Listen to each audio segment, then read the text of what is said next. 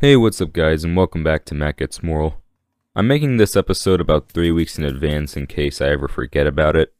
For those of you who don't know, I'm on the autism spectrum, and since it's Autism Awareness Day, I thought I'd make an episode talking about it and how it's affected my life in a way.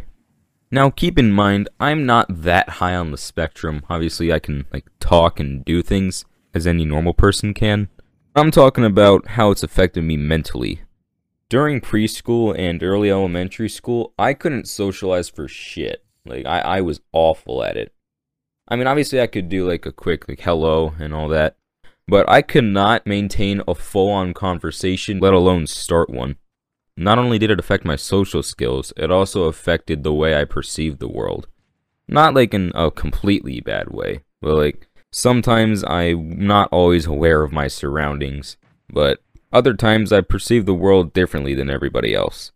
I was originally going to make an episode about touch starvation, but then I realized I could just put that in here, so that's what I'm going to do. A lot of us autistic people use physical touch as a coping mechanism. So during quarantine, a lot of us were mentally fucked because we couldn't see anybody in person. Hey, it's the next day, and I want to mention something I forgot to mention last night. Autism also makes me kind of a smartass at times. Like, I will try to fight anything I don't find logical or sensical. And that has led to many bad things. No, not like that, but you get what I'm saying. Alright, back to the episode. And finally, I'm not a very quick thinker. I have a pretty good reaction time, but my thinking skills are not very quick. And that'll do it for this episode. Uh, happy Autism Awareness Day, and I'll see you all next time.